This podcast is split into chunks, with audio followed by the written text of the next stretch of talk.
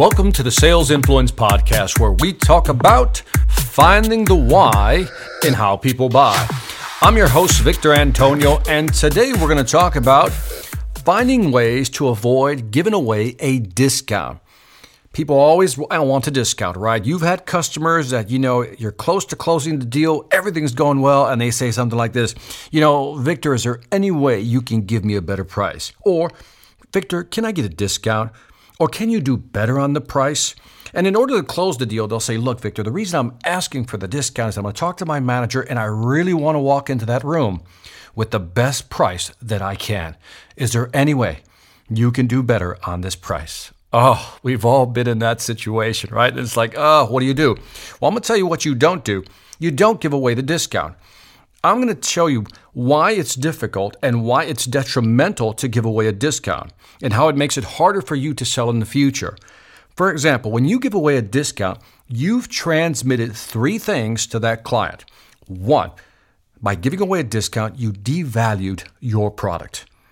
In fact, not only did you devalue your product by giving away a discount, you also devalued it in the customer's eyes.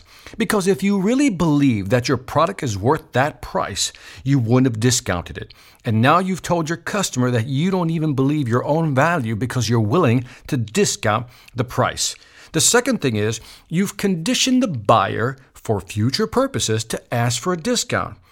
In other words, you gave them a discount, they're going to be thinking that the next time they buy from you, they're going to want to ask for a discount because you already gave them a discount on this deal, so they're going to do it again in the future when you do another deal. The third thing, why a discount is not good for you, is because it builds less trust. See, when you give the customer a discount, you know, let's play the scenario. Last minute, deal's about to close. The customer says, Look, if you give me a discount, I'll be able to walk into my manager's office and present the best pricing. Victor, can you give me a discount? And let's say I gave the person the discount. Well, the person is now thinking, said, well, why didn't you give me the discount before? Why did you wait till now? Why did you wait till I asked for the discount? You know, in other words, they're not going to trust you in the future when it comes to presenting price because they're always going to be thinking, that's not his best price. And so you have to avoid the discount effect. You know, too often we as salespeople, we get so desperate, we want to close the deal that the first thing that comes to mind is give away a discount because you think it's helping you close the deal. But in many cases, it backfires on you. When you give a discount and you give it easily, the customer becomes very suspicious. And again, there's lack of trust that's going to be built. In other words, the customer is not going to trust you as much because you gave away discounts that quickly. Now, I'm going to show you seven ways to avoid giving a discount. Yes, seven ways to avoid giving a discount. Get ready to write this down. Now, in the last podcast, number one, in the last podcast, I talked about when somebody asks for, you know, uh, wants a better pricing, all you can do is take away line items. In the last podcast, I talked about the endowment effect and how painful that is, that you'll always get a higher average price. But for the purpose of this podcast, all I need you to know is that when you're bidding and you got multiple line items, basically turn that sheet of paper around, hand it to the customer with the proposal and says, why don't you take out what you don't want and then we'll recalculate the price. In other words, I'm not giving a discount. I'm telling the customer, go ahead and take out what you don't really need and we'll recalculate the price. In other words, I am not giving you a discount. You're going to have to take some things off the list. That's the first strategy. The second strategy is maybe you present three options always in your proposal good, better, best. And if they went with the best option and now they want a discount, you simply say, Mr. Customer, I can't really discount that product. But instead of the best product, why don't I give you the middle product, which is a better product? Not as good as the best. There's good, better, best. Since you can't afford the best, why don't you go with the better product? In other words, offer them a scaled down version of an, or an alternative to what they want to buy. But again, notice I'm not giving away a discount. Number three, offer them a substitute, a totally different product. If you, you know, basically what you're saying, I mean, you don't say this, but what you're thinking is, Mr. Customer, if you can't afford this, let me sell you this because this is much cheaper.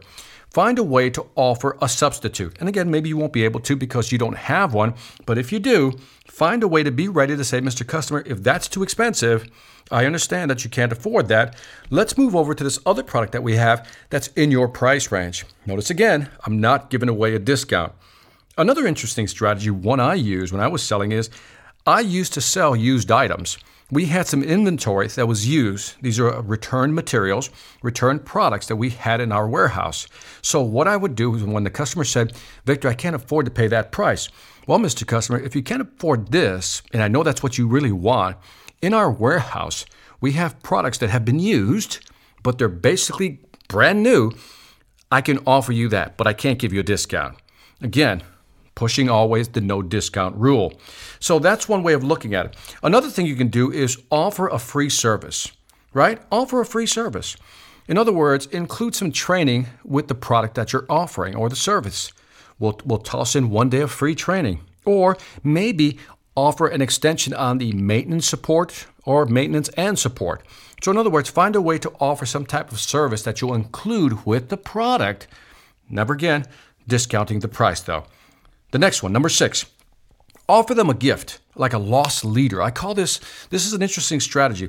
Sometimes companies have products that you know, they don't cost a lot to make, but they they they complement what you're currently selling. So, for example, if I'm selling, you know, an iPhone, right? And that's the product I'm selling and somebody wants a discount and says, "Well, I can't give you the discount on the iPhone, but what I'll do is I'll throw in this screen protector for free."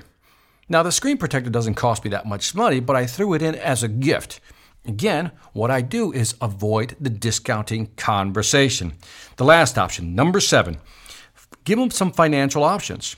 I think this is a very effective strategy. Instead of giving them a discount, says, well, instead of giving you a discount, Mr. Customer, why don't we do this?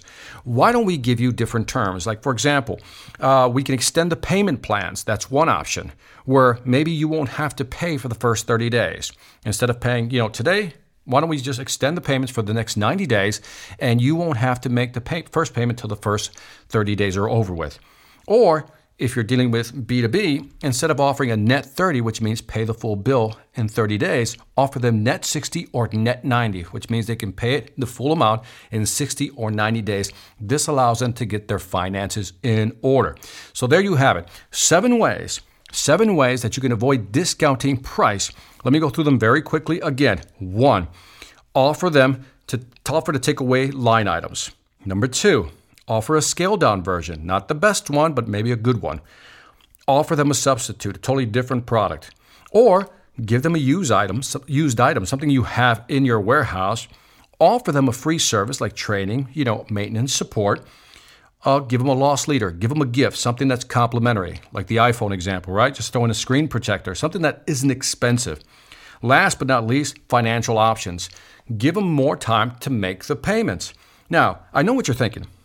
You're probably thinking, say, Victor, I get all that, I understand all that, but sometimes I'm in a situation where if I don't give the customer a discount, I know I'm going to lose the deal. I feel your pain. I'm with you on this one because there always are exceptions to the rule. So let's say that that is the situation. You simply have to give a discount. They want a discount, they're pushing for the discount, and you feel, legitimately feel, that you need to give them something in order to close the deal. If that's the case, if you feel that the client really needs that discount to close the deal, then you, listen carefully, need to ask for something in return. For every concession you make, you ask for something in return. So if the customer is wanting a discount, you say, Mr. Customer, I'll give you a discount, but what will help me is if we increase the average order size. You were thinking of buying 10 widgets? Why don't we call it 20 and I can price it to you at about a 10% discount? Now I've increased the average order size, but I've also conditioned the customer to think this way that every time I ask Victor for a discount, he's going to ask me to buy more. Get the idea? The other thing you can do is maybe ask for an extended contract. If this is one of those monthly payment services, right, that you're selling, well, maybe say, well, Mr. Customer, I'll give you a discount. We'll do the 10% discount, but instead of doing one year contract, we'll do a two year contract. How does that sound? Now, again, what am I doing? I'm conditioning the customer that every time he asks me for something, I'm going to ask for something back. So the next time somebody asks you for a discount, try the seven strategies. And if it doesn't work, remember the golden rule that if you're going to give a concession, you always ask for something in return. That's how it works. This is Victor Antonio. First of all, again, thanking you for listening to the Sales Influence podcast. Again, give me a review on iTunes or Stitcher. Let me know what you think of the podcast. Second, don't forget to check out my website, seminarsonselling.com. Got some great training programs for you and your team. And last but not least, I want to thank you for listening in again. This is Victor Antonio, always reminding you selling ain't hard when you know how. Take care.